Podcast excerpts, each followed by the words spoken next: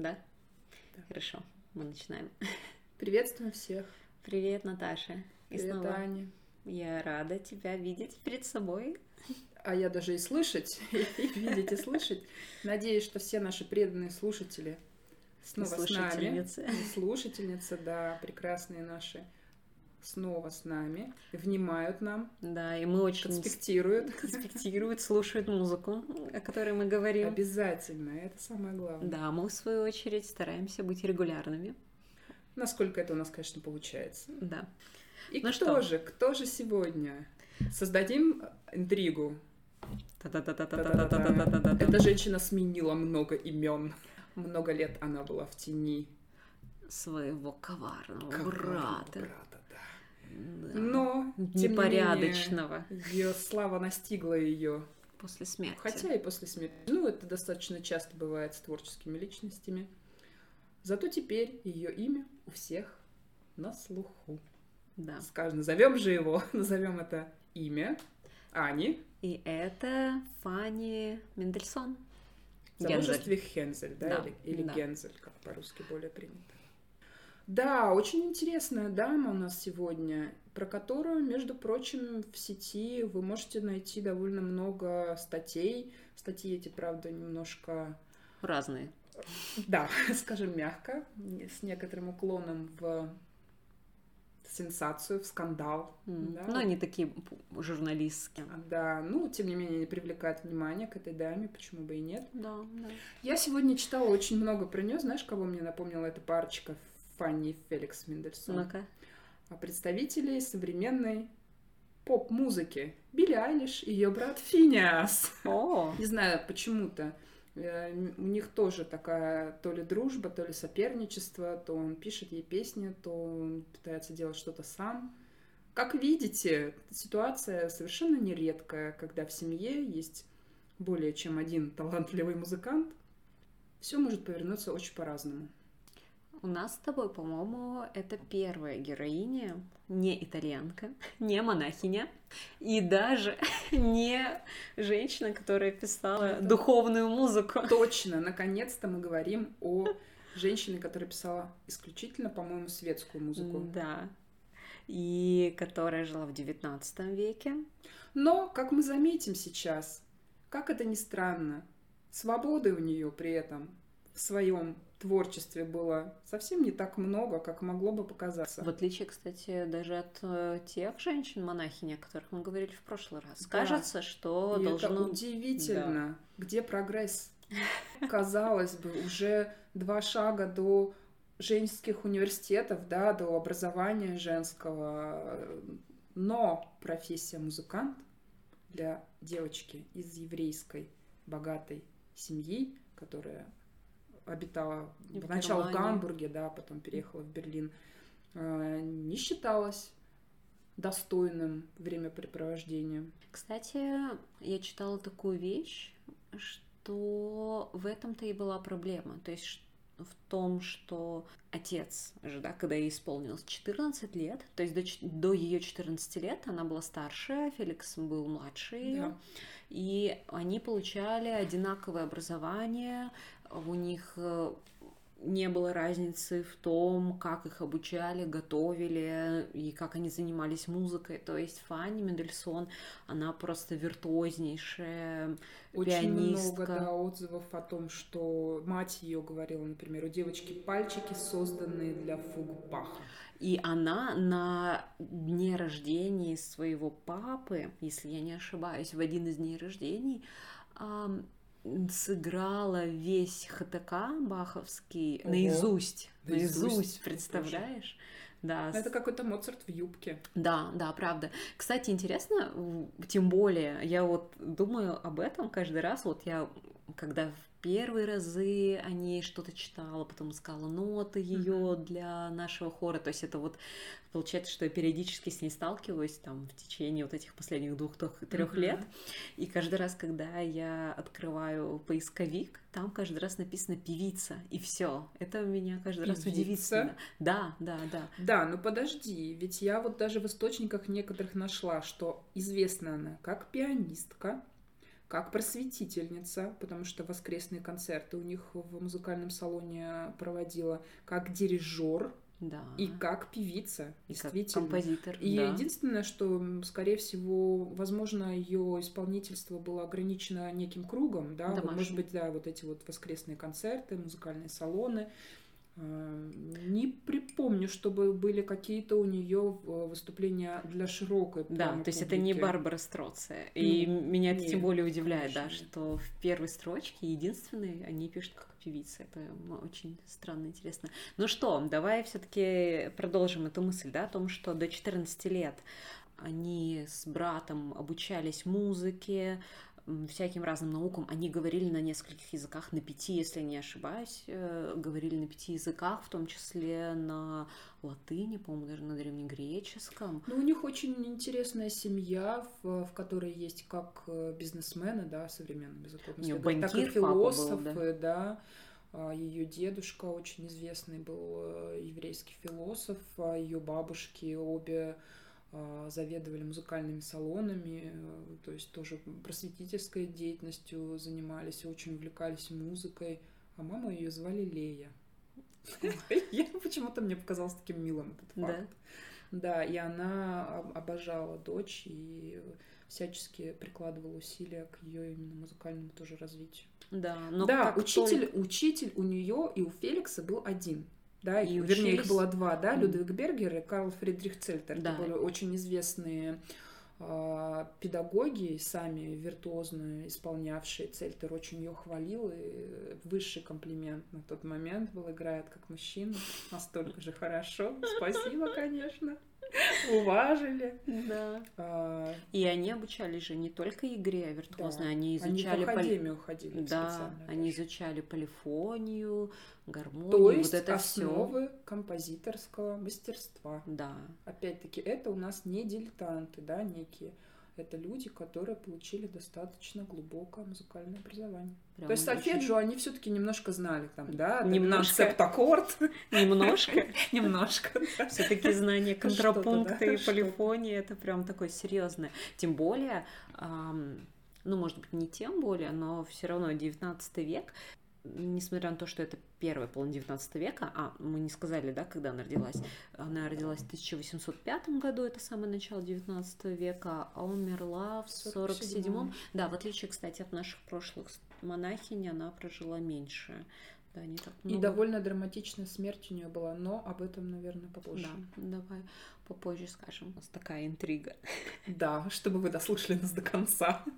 Но я думаю, что здесь будет достаточно интересных поворотов в ее судьбе. Да, так вот, и это я к чему? К тому, что 19 век — это же музыка уже условно нового времени. Это период, когда миру отходит от полифонии, от полифонического мышления, и это больше такая а, развитие гомофонно-гармонической музыки. Все неприличные слова, но если в двух Не словах... пугайтесь. Да, но если очень просто объяснить, то для людей 19 века наша с вами музыка современная, какая-нибудь попса, да, она была бы, может быть, в какой-то степени более понятной, чем музыка баховская даже. Может быть, чуть-чуть, да, на какой-то. Думаешь? Мне кажется, что уже начинается, да, вот этот вот сдвиг.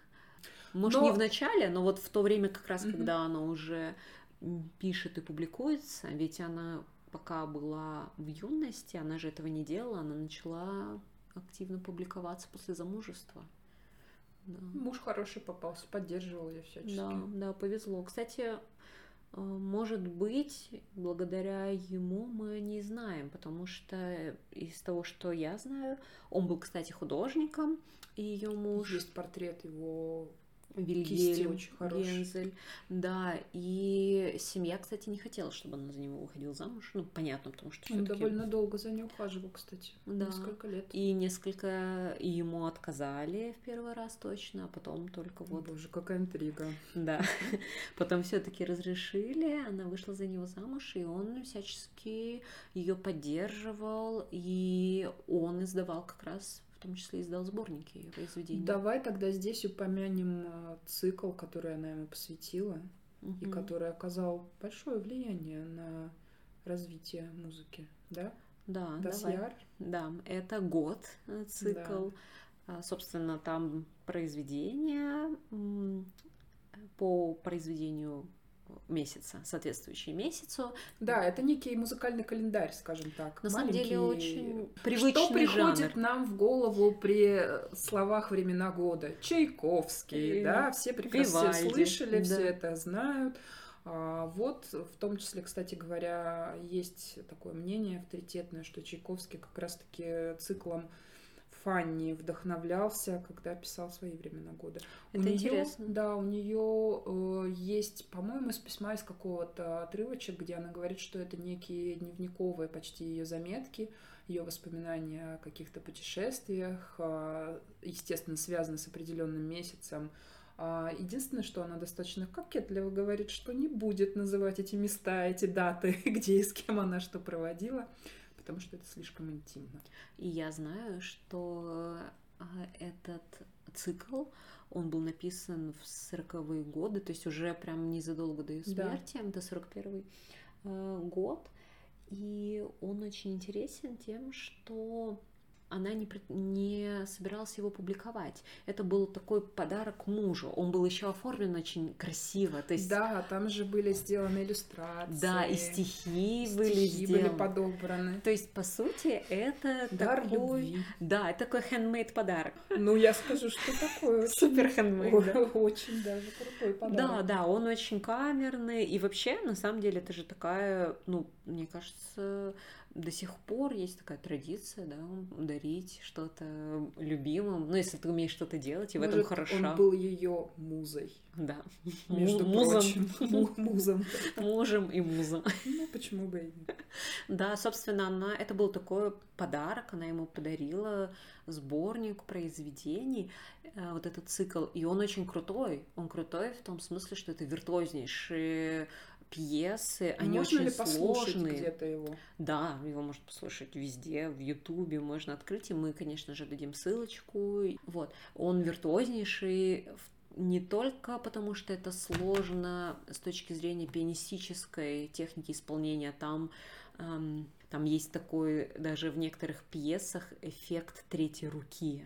То Это есть, что значит? да, ну то есть, когда в одной руке Две партии? ну да, то есть слиты как бы две Мгм. партии, э, плюс еще это постоянное чередование, ну, широких жестов, мелкие, крупные, то есть она виртуозно очень, местами очень сложная технически, плюс это произведение, в котором спрятаны всякие такие пасхалочки музыкальные, мы бы сказали.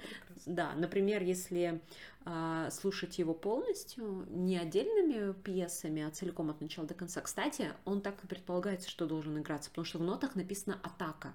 Мгм. А, то есть это значит, что не должно быть пауз между произведениями. Целиком. Да, целиком, и это примерно ну, минут 50 она звучит. И когда вы слышите ее целиком, то вы слышите, вот как одно произведение перетекает в другое. Там очень интересная гармония. Во-первых, очень интересное сопоставление гармонии. Во-вторых, вы слышите, что в январе, например, с самого начала, там есть такие, ну, что-то вроде тем, которые Мгм. потом, темы всех месяцев, которые так или иначе развертываются потом в этих месяцах. Еще там есть интересные, мы видим, что она применяет конечно же, да, как иначе, знания свои контрапункта, там есть отсылочки к Баху, некоторые исследователи говорят, что даже уже в самом первом произведении есть такие реминисценции, а еще это вот тоже интересно, что, я не знаю, в курсе вы или нет, но я думаю, что ты, Наташа, знаешь, да, что Феликс Мендельсон, его заслуга, кроме того, что он сам был композитором и писал музыку, еще в том, что он переоткрыл Баха, да, ведь Мгм. до Мендельсона и до м, 19 века, середины 19 века про Баха давно ну, как бы забыли все, и он там Как где-то... бывает. да. Да, и он там пылился, потому что про него-то и при жизни-то не особо знали же, да, за пределами Германии вообще про него не, не знали. Конечно. Вот. А потом вообще забыли, и к 19 веку он был уже супер старомодным, неинтересным, скучным, да. Это вот как раз к моему предположению о том, что для людей 19 века, может быть, наша такая простенькая попсовая музыка была бы более понятной, чем... Не то, что да, этот Бах Одно и то же в разных вариациях. Да, с его еще и супер этими фугами, сложными полифониями, где черт ногу сломит, где там сколько голосов, как они перетекают. Слушай, ну я так понимаю из твоего описания, что предполагалось, что она сама будет исполнять это произведение. Сейчас... То есть мы можем сделать вывод о том, что мало того, что она хорошо знала классическую музыку, да, на тот момент, но и сама обладала высоким уровнем виртуозности. Да, как раз мы, про, по-моему, про это говорили, да, но вот а, интересно, что, скорее всего, она исполняла отдельные номера из него, а, но... На домашних, может быть, да, да, да, да. Но полностью при ее жизни это произведение не, не звучало. Да. да. Так вот, про брата-то я почему заговорила про Баха? Потому что в нем есть в том числе такие отсылки к Баху. Почему? Потому что Мендельсон же, переоткрывая Баха ставит страсти по Матфею. Это первое исполнение этого произведения баховского вообще. Угу. Да, и такое грандиозное, и вот там с него, ну, как бы традиционно считается, что вот начинается такая Бах как бы ревайвал. Да, да, да. Да, и, конечно, она же об этом знала еще до того, как конечно. он э, это поставил, потому что они обменивались. Они очень были У них активная переписка, да. он ей рассказывал, она у них там еще такие в письмах, если почитать, очень интересно такие всякие, ну, цитаты и музыкальные, и немузыкальные. Отсылочки, да? Да, ну, то есть это очень видно, что это люди из очень такой... Музыкальной семьи. И очень такой интеллект интеллигентно, образованно. задам тебе вопрос, Аня, который меня сегодня мучил весь день, когда я листала все эти достаточно желтушные статьи на тему mm. того, оттеснил ли Феликс свою сестру в тень. Было ли это неким намеренным действием, то, что ее первые опусы, они были под его именем э, напечатаны, или нет? То, что я увидела у исследователей – мне кажется, очень зависело от того века и года, в котором исследователи этим вопросом занимались. Как раз до записи упоминала и создала интригу о том, что первые исследователи творчества Феликса Мендельсона к Фанниту относились очень негативно. Не поверите, считала, что на него плохое влияние оказывает. А феминизирует его музыку, О, чтобы они ужас. это под этим не имели в виду. Мне лично очень странно было это читать, потому что, собственно, что в этом плохого? Ну, даже если так, да. Даже если это и так. Затем шло время, взгляды менялись. Теперь злодеем в этой истории стал Феликс. Внезапно всплыли все эти истории, мохнатые бородатые анекдоты о том, как на приеме у королевы Виктории в Англии она попросила исполнить свое любимое произведение. Из сборника. Италия, да. И он сказал, что на это что не его. он вообще-то честно признался, что не его от авторства. Но, тем не менее, внезапно он стал таким неким антигероем, потом и социальные среде вспомнили и сказали, что была вот она другого происхождения, может быть, и была бы прижизненная слава ей обеспечена. Но слишком высоко было ее положение в обществе, и не могла она себе это позволить. Сейчас я надеюсь, что наши слушательницы и слушатели – они более трезвым взглядом на это посмотрят и увидят. Э, очень много любви было между ними. У них активнейшая переписка, общение. Очень а, нежная. Очень. Он ее так поздравил, когда ее первый сборник вышел. Серьезно, почитайте, Хотя там он... очень добрые слова. Хотя... Хотя она сказала, что в душе он был недоволен. Но мы не знаем, чем он недоволен был. Это Я думаю, что так как он был против да, до замужества, я думаю, что дело было в том, что они действительно беспокоились о ее репутации. И отец ее же тоже. Он же говорил о том, что для Феликса музыка может быть профессией, хотя это тоже было такое себе занятие для, а для мужчин. Тебя украшение. Да, всего лишь хобби. И поэтому, когда исполнилось 14, у нее уменьшились э, занятия музыкой, э, в отличие от Феликса, особенно композиторские да, какие-то, потому что он продолжал заниматься, он ездил, да, она уже не могла. Она очень много произведений ей написано именно таких, я даже не знаю, как их обозвать, бытовых. Для домашнего ли. пользования? Да, да. То есть вот день рождения. Это очень похоже, знаешь, на, ну, тоже сейчас мы напишем какое-то стихотворение в открыточку друг другу, да, да поздравительное. День рождения, Новый год, какой-нибудь праздник. И вот она пишет произведение, и как бы без мысли о том, что это потом нужно собирать в сборник, публиковать, и тем более, что это нужно потом отыгрывать на концертах и так далее. Вряд ли, мне кажется, что она даже думала, что это пару, не знаю, э, переживет ее, и вообще даже вот э, именно этот праздник, да, то есть такие были одноразовые, скорее всего, произведения. Вот.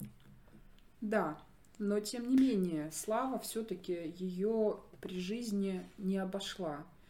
Э, например, очень продвигал ее ее учитель Цельтер, который даже в какой-то момент ее рекомендовал Гёте. В тот момент Гёте уже достаточно э, стар, скажем честно, ему уже за 70, он mm живой классик, который, собственно, основал романтизм, в русле которого творила и в том числе и Фанни, и, собственно говоря, дальше я немножечко про лидер скажу, да, это романтические mm немецкие песни. На стихи Гёте Фанни тоже написала. Песню. Они могли встретиться. Но они не встретились. Потому что брат не взял, ну, не, он не взял ну, ее с собой. Было немножечко не так. Там организовали встречу. А было все вот так. Давайте Давай, сейчас расскажи. немножечко расскажу, потому что история немножко довольно, желтых страниц. довольно интересная. А, значит, э, в 1821 по как раз рекомендации Цельтера, который дружил с Гёте, организуется встреча Мендельсонов.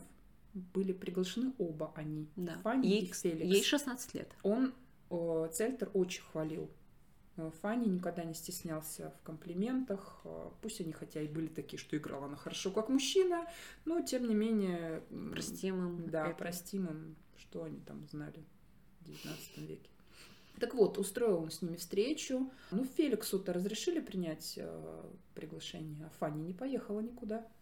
И вот э, в Веймаре, да, это как раз город э, родной Гёте, где он всю жизнь прожил, Э, концерт состоялся, Гёте наслаждается музыкой. И тут ему говорят, что это не музыка не Феликса, а музыка Фанни. Был крайне, кстати говоря, недоволен этим фактом. Написал ей стихи на немецком, конечно же. Называются они на немецком «Анди Entfernte». Мне, честно скажу, ни один русский перевод не понравился.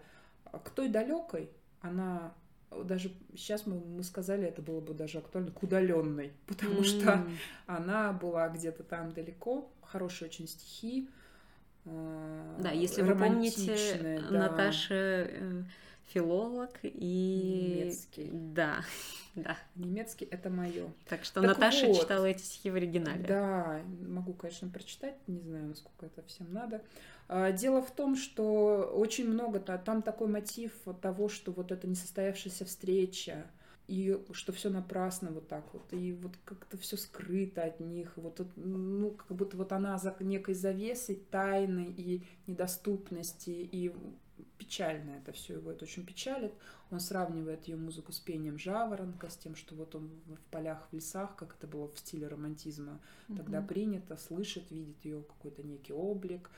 А, предполагалось, Гёте, наверное, думал, что на эти стихи она напишет музыку, песню. Но Фанни мало того, что на эти стихи ничего не написала, она ему даже не ответила. Ну, собственно говоря, показательный очень эпизод. А мы знаем, почему она не ответила? Нет, мы, к сожалению, этого не знаем. Можно подозревать всякое. Может быть, она и письмо это не видела, а может быть, решила, что нет смысла. А может быть, решила, что раз ей ее не допустили к этой встрече, да. потому что семья считала, что это не, неприлично, неприлично да. да, то и отвечать тем более неприлично.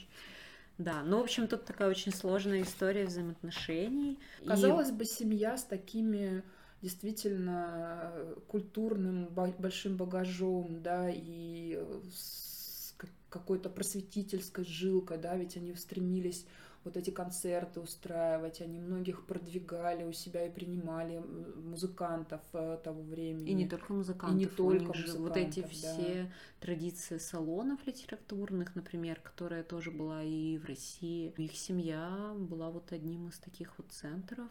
Ну, вот смотри, музыкальный салон это прилично, потому что это все делают. Угу. А профессия у нас э, у, только у Клары Шуман, потому что она, извините, там кто, кто она вообще такая. Уж Но- точно не из семьи Мендельсонов. Ну и Клара Шуман-то, потому что в, каком, в какой-то момент осталась просто одна с кучей детей, которых нужно было кормить. Может быть, если бы... э, Она могла Ш- себе позволить ничего не делать, она бы ничего не делала. Да, ведь... э, Но про Шуман мы как-нибудь Клару потом говорим. про Клару поговорим. Кстати, они были знакомы.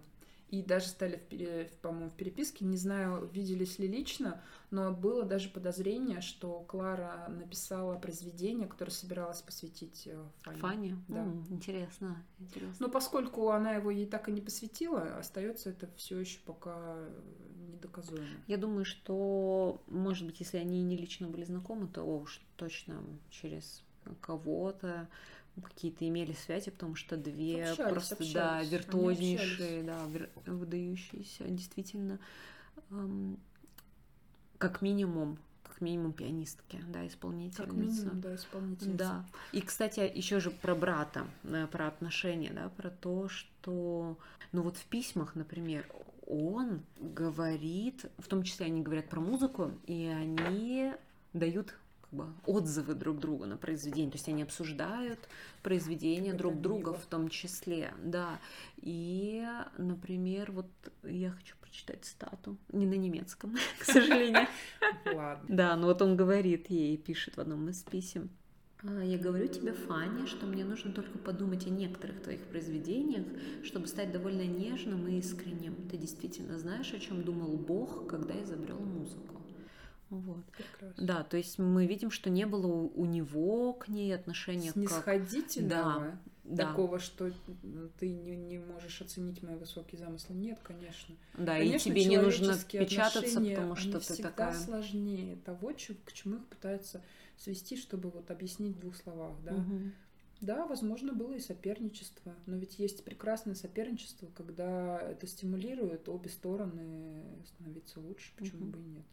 Я думаю, что это очень сложный вопрос. Это вот мы все долго очень отвечаем с тобой на вопрос. Да, но стоит ли нам сейчас придавать а, анафеме Феликса и возвеличивать Фанни? Я думаю, что они оба, Да, и, и оба- разбираться, кто в чьей тени оба был. да. достаточно интересные. И прекрасно, что мы сейчас можем поговорить и оценить о- э, творчество Фанни. Но это не значит, что Феликс от этого становится чем-то хуже. Да, и получается, что в ее случае действительно это просто ам, такой набор кучи факторов. Сплав, да. Да, и то, что она была, да, и то, что она была женщиной, и то, что она была еврейкой, и то, что она была и супер богат, ну богатой такой Ну, высокого, действительно, действительно, очень богатый по тем временам семьи. Да. Да, и то, что она жила в XIX веке, и, не знаю, может быть, то, что она была еще в этом еврейкой, но в немецкой это среде, может быть, если бы она была итальянской монахиней. Ну, не всем повезло стать итальянской монахиней в сред- в средневековье. Приходилось как-то выкручиваться. Да, да. И тем не менее мы видим, да, что при жизни вот не получилось у нее самой увидеть Тем не плоды, менее, да, но более мы-то 300 произведений, 466. Очень много. Ты, кстати, хотела, извини, э, я тебя в какой-то момент перебила, ты хотела сказать про особый вот этот жанр немецкий. Да, ведь основное, основное творчество Фанни Мендельсон, Фанни Хензель, это камерно-вокальная музыка. Это, конечно же, опять же связано с тем, что женщины в XIX веке не монахини, не имели возможности работать с хором, даже с- чаще всего с камерным, с оркестром уж тем более. Ну, кстати, она и сама писала о том, что ей легче дается вот такая небольшая форма, которая давала определенную свободу. В том числе она даже шутливо про себя писала, что какие-то огрехи, которые в крупной форме были бы заметны, она может их сгладить тем, что у нее приятная мелодия будет. Она вообще, я читала, что она такая была довольно самоироничной. Самоироничная, да, уж точно не делала из себя какой-то культ личности. Вот, Так вот, про лидер. да. А, что такое лидер? По-немецки лид — это песня. И под этим словом очень долго понимали много всякого, и в широком смысле это любая песня на немецком языке. Хм, Но... Это но- как шансон по фран- на французском, Нет, нет? нет, не совсем. На самом деле сейчас под этим подразумевают два пон- понятия. Это песни Минезингеров mm. или Мейстерзингеров. И сейчас скажу, почему для нас это будет важно.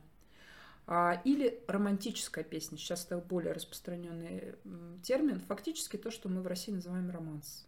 При этом, почему нам интересны вот эти средневековые минезингеры и мейстерзингеры? А, фактически эти лидеры — это продолжение творческих вот традиций. традиции. Да, кто такие минезингеры в двух словах буквально. Минна — это любовь, занг — это песня.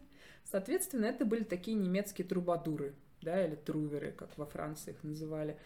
А, средневековые поэты, музыканты, они были в основном все из рыцарского сословия, песни их были о любви, но у немецких э, минезингеров э, менее, скажем так, чувственные песни это были, в отличие от французов. Ну, ну собственно, ничего удивительного, да. Культурное влияние. Да, да. культурное культурный влияние. Код. Культурный код был немножко другой, и там было больше сакрального, больше религиозного, больше... То есть в их понимании вот этот культ, культ девы, служение девы, это было не, не совсем та прекрасная дама, которая платочком рыцарю там с башни машет, это была Дева Мария фактически. Очень известный представитель Вольтер, Вальтер фон дер Фогельвайде.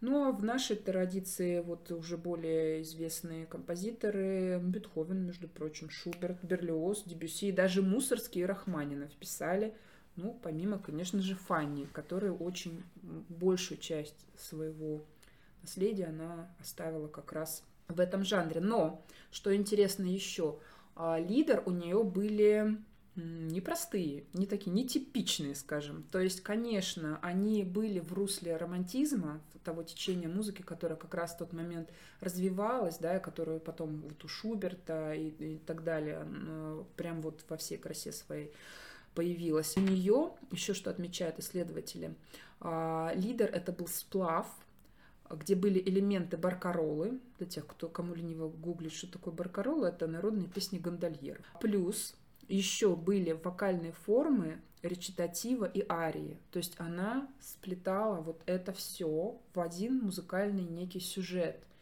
и подчиняла не текст мелодии, а мелодию текста. И очень часто для э, средств, средствами выразительности музыки она именно подчеркивала текст.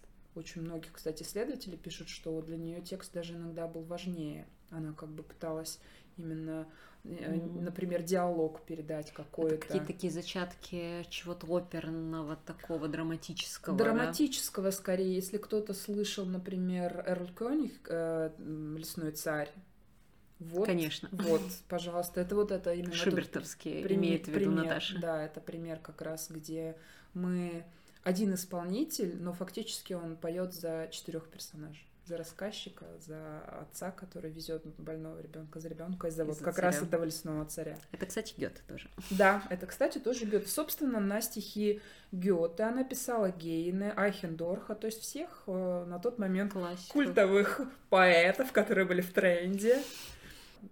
Так что, да, следила она за... Она была в русле, она была в русле, но в то же время у нее достаточно интересные самобытные произведения, которые мы не можем перепутать, допустим, с какими-то другими э, авторами.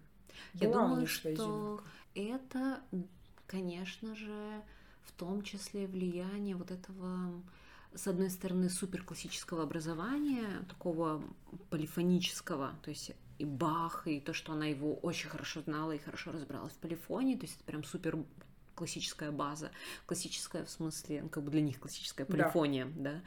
А с другой стороны, это безусловно, влияние современных для них тенденций, потому что романтизм тогда — это же совсем новые жанры и музыкальные формы в то время. Это у это песенность, это какие-то народные мотивы, национальные вплетения. И, кстати, сейчас э, да, ты хочешь да. сказать про народное, наверное, да? Нет, нет, не угадала. Держи мысль, сейчас скажу. И, кстати, у них же был с мужем, они путешествовали по Италии в конце 30-х годов, по-моему, в 40-е как ну раз. Вот, отсюда и баркарола, да, экзотические да. мотивы. И, и там они всё. делали, я думаю, это офигенная штука, не только для времен, когда у вас нет Инстаграма или какого-нибудь блога о путешествиях, но вообще любого. То есть они сделали такой альбом творческий, где... О своих путешествиях? Да, да, о впечат... с впечатлениями о путешествиях. Вы помните, что Вильгельм, Вильгельм Гензель, извините, он был художником, она писала музыку, и они составили такой, такой альбом чудесный по Италии. дуэт. Да, да. И... Артистический. Вот, конечно же, путешествуя по Италии, она не могла не воспринять итальянскую музыкальную культуру XIX века. Тем более песенная культура у них очень развита была. Да, и в том числе 19 век все-таки это итальянская опера. Кстати, про итальянскую, и не только про итальянскую оперу. Я каких, из каких-то источников, уже не помню, знаешь, что, например, она была знакома с Гуно. Это французский да. композитор. А, считается, если вам лень гуглить, а вам придется поверить мне на слово, это французский композитор, который считается, ну, прям таким отцом-основателем французской романтической оперы. Ну, вообще оперы такой. Слушай, классический. Мефистофель это не его? Да, да, конечно. А, и Фауст, он... Фауст, да, Фауст. И он, э, кстати, Фауст, который... Гёте! Опять-таки, сегодня все вокруг него. Да, и именно вот эту оперу Гуно, кстати, очень любил Булгаков. Он ее много раз слушал и прям чуть ли не наизусть знал. Ну, неудивительно. Эти демонические мотивы. Да, и вот эти куплеты, и Мефистофеля из э, Гуно, ой, из Фауста Гуно, например, исполняют его герои в произведениях, там не только в «Мастере Маргарите», а, например, и в Зойкиной квартире. Это так мы. Да, это мы немножко как это увлеклись, но да. тем не менее. Так вот, он был с ней знаком, и он был с ней знаком, потому что он хотел с ней познакомиться, ему было очень интересно познакомиться с ней как с представительницей вот этой вот немецкой культуры и вот этой немецкой... А, Романтической волны и вообще представительницы, знаешь, такой интеллигенции немецкой. И mm-hmm. поэтому, когда она путешествовала вот в Италии, ее прям активно зазывали к себе. И, конечно, то есть она прям активно включена была в э, местную. Вот ну, у нее даже довольно обширная переписка и дневники. Хотя в дневниках, как говорят исследователи, вот как раз след ее музыкальной деятельности не очень заметен, а в переписке, да. Вот там как раз очень много. И даже какой-то именно технической, может, стороны, да, какие-то моменты обсуждаются с большим количеством своих корреспондентов. То есть, да, она была включена в эту жизнь. Единственное, что она была, опять-таки, включена очень интересным образом как кот Шрёдингера. Пишет музыку, и вроде ее исполняют. Но чья и же даже это публи... музыка? И даже публикуют. Но чья же это музыка? И кто же ее автор? Да, да. Все знали, я думаю, что на самом деле все знали, ну потому что не утаишь ты, общество уж Берлина наверняка было в курсе. Но ну, Тем просто... более это вся светская тусовка, там все друг друга знают, и кто там чего сделал. Ну все держали Возможно, лицо это было, и... да, для э, просто для формы. Приличия, приличия, да, да. да. Ну, собственно, это то, например, о чем говорил ее отец, что нужно было держать лицо. Как он там говорил? Возможно, для него музыка станет профессией, для тебя же она может быть только лишь украшением и никогда основой твоего жития. Придерживайся этой точки зрения и поведения, так будет по-женски, ведь только чисто женские качества украшают женщин великолепны. Особенно женские качества украшают женщин. Интересно, да. какие. Ну, это же опять не потому что... Скромность, может mm-hmm. быть, имеется. Не, ну и сем- семейственность вот этого. Да. Я думаю, что опять же это не потому, что ее отец был такой злодей, и... а потому что... что тогда представления это совершенно другие были. Было бы странно, наоборот, если бы они все были такие эмансипе, когда ну, вокруг вдруг. них этого совсем не Тем было. более, кстати, опять же, свою роль играла и то, что это все-таки была еврейская семья. Ведь, например, Хотя они крестились. Я думаю, что Но опять же даже они поменяли фамилию. Заметь, что им пришлось поменять фамилию. Не а думаю, ведь... что от хорошей жизни. Да, да, я как раз хотела это и вставить, да, что когда а, ей было лет 16, э, ой, я забыла словом. Есть термин, когда при переходе как раз. Бармицу? Нет, какое-то другое. Ладно, здесь вам придется погуглить, извините. А, да, они перешли в католичество, а потом сначала с братом... А, ты имеешь в виду смена, э, смена Да. религии? Они Типа отказались. выкресты?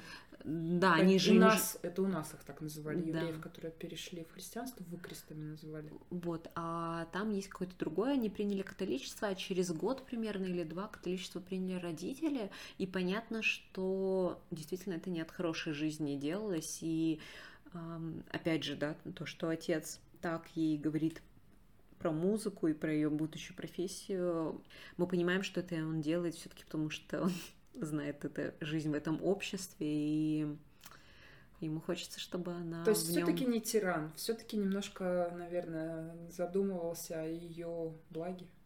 Как умел, да, и как это было в тот Ну, момент Да, возможно. это такое, такое очень...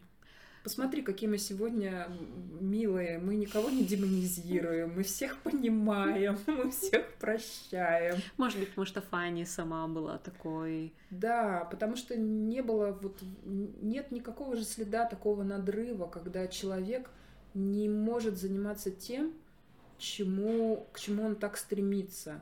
Ведь это же очень часто, да, в жизни художника невозможность э, выразить, ну, в силу разных обстоятельств, то, что горит, да, пылает в мозгу.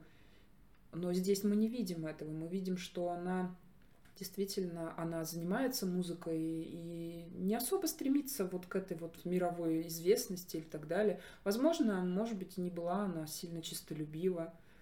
Нет никаких доказательств того, допустим, что у нее были какие-то ссоры или, например, разорванные отношения в связи с этим с кем-то из своей семьи, да, все-таки они до самой смерти, кстати говоря, продолжали плотно с Феликсом общаться и работать в том числе над его музыкой, над ее музыкой, совместно друг другу помогая. Ведь трагическая ранняя смерть у нее произошла как раз, когда что она делала? Она, по-моему, репетировала его произведение, если не ошибаюсь. Да? Правильно говорю?